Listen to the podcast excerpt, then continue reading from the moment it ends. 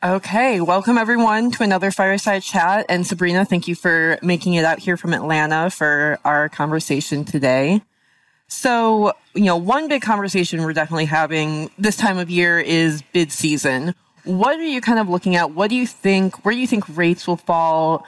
How do you how do you kind of foresee this bid season, um, you know, faring? So I don't anticipate rates to wildly change between now and when we jump into the prime bid season.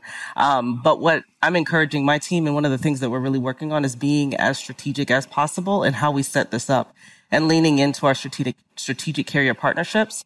Um, one of the things that I really push on my team is when things are quiet, this is when we need to do all of our work.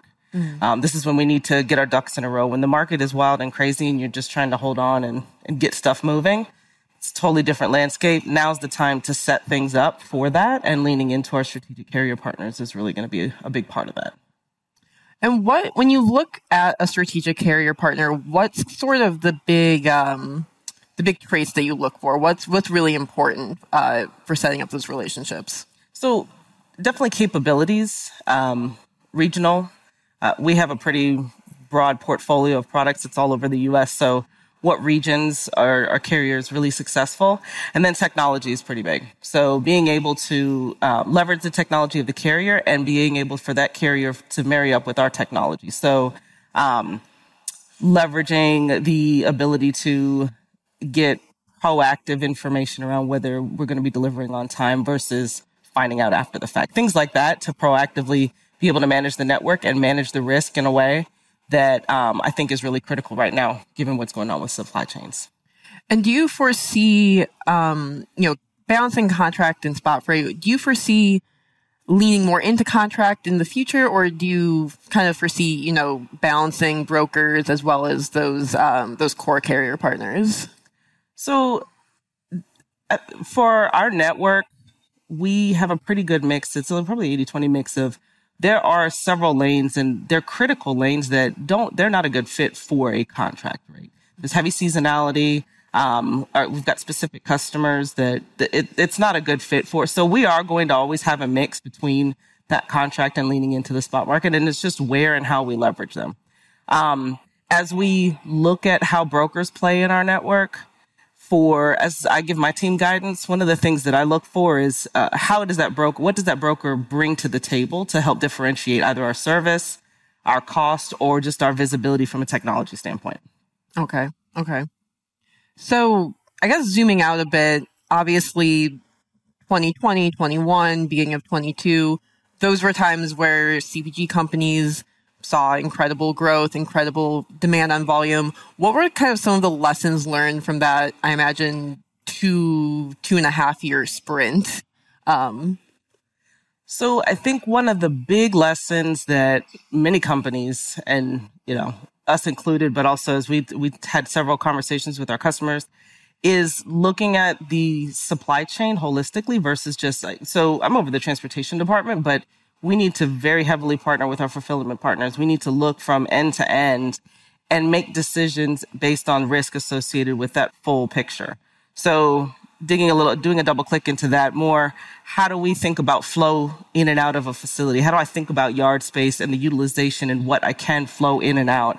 And how do the carriers complement what my network needs in a way that will allow me to maximize the throughput or optimize the throughput within my network holistically? And that's how looking for that value is the best way to manage that budget in conjunction with leaning into those strong strategic relationships. If you play the short game and just chase cost, then it's it's gonna be a quid pro quo. So it's meant the minute that the market is one direction, you're gonna see people jumping ship if you versus if they go in the other direction.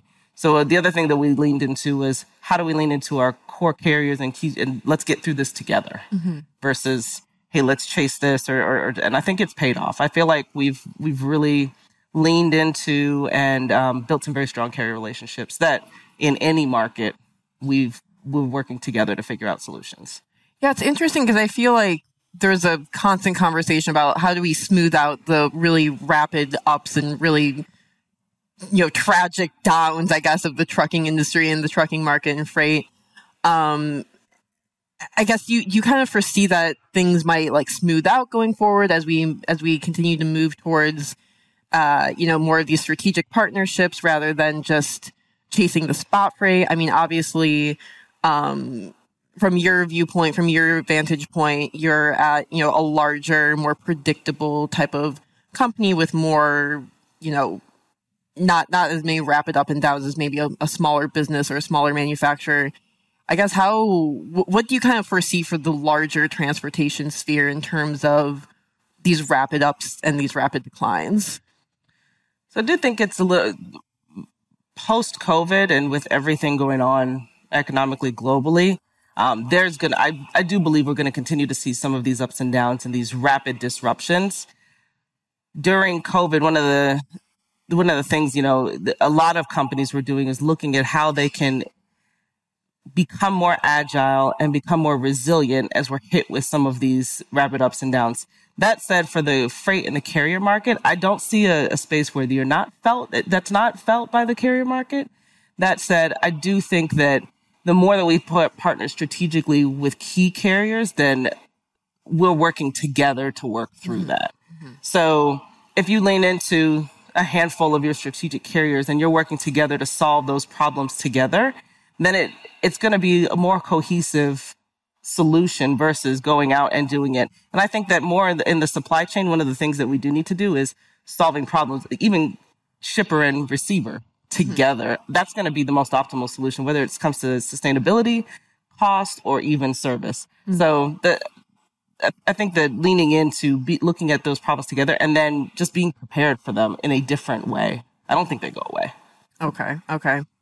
So we've been talking about, you know, generally shippers re-examining, uh, having conversations about their networks.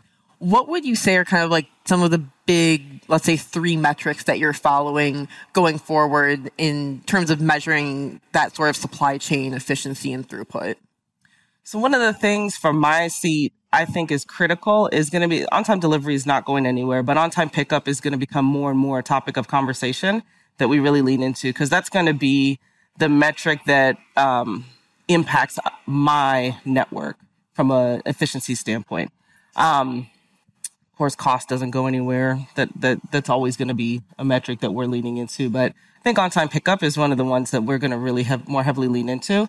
That and then truckload utilization. How do we how do we lean into those two to drive cost and better service? Which cost and service conversation still persists. It's just looking at it from a different angle that on time pickup, when I think about the total flow within a network, um, is really critical for that site, either managing their inbound and outbound flow.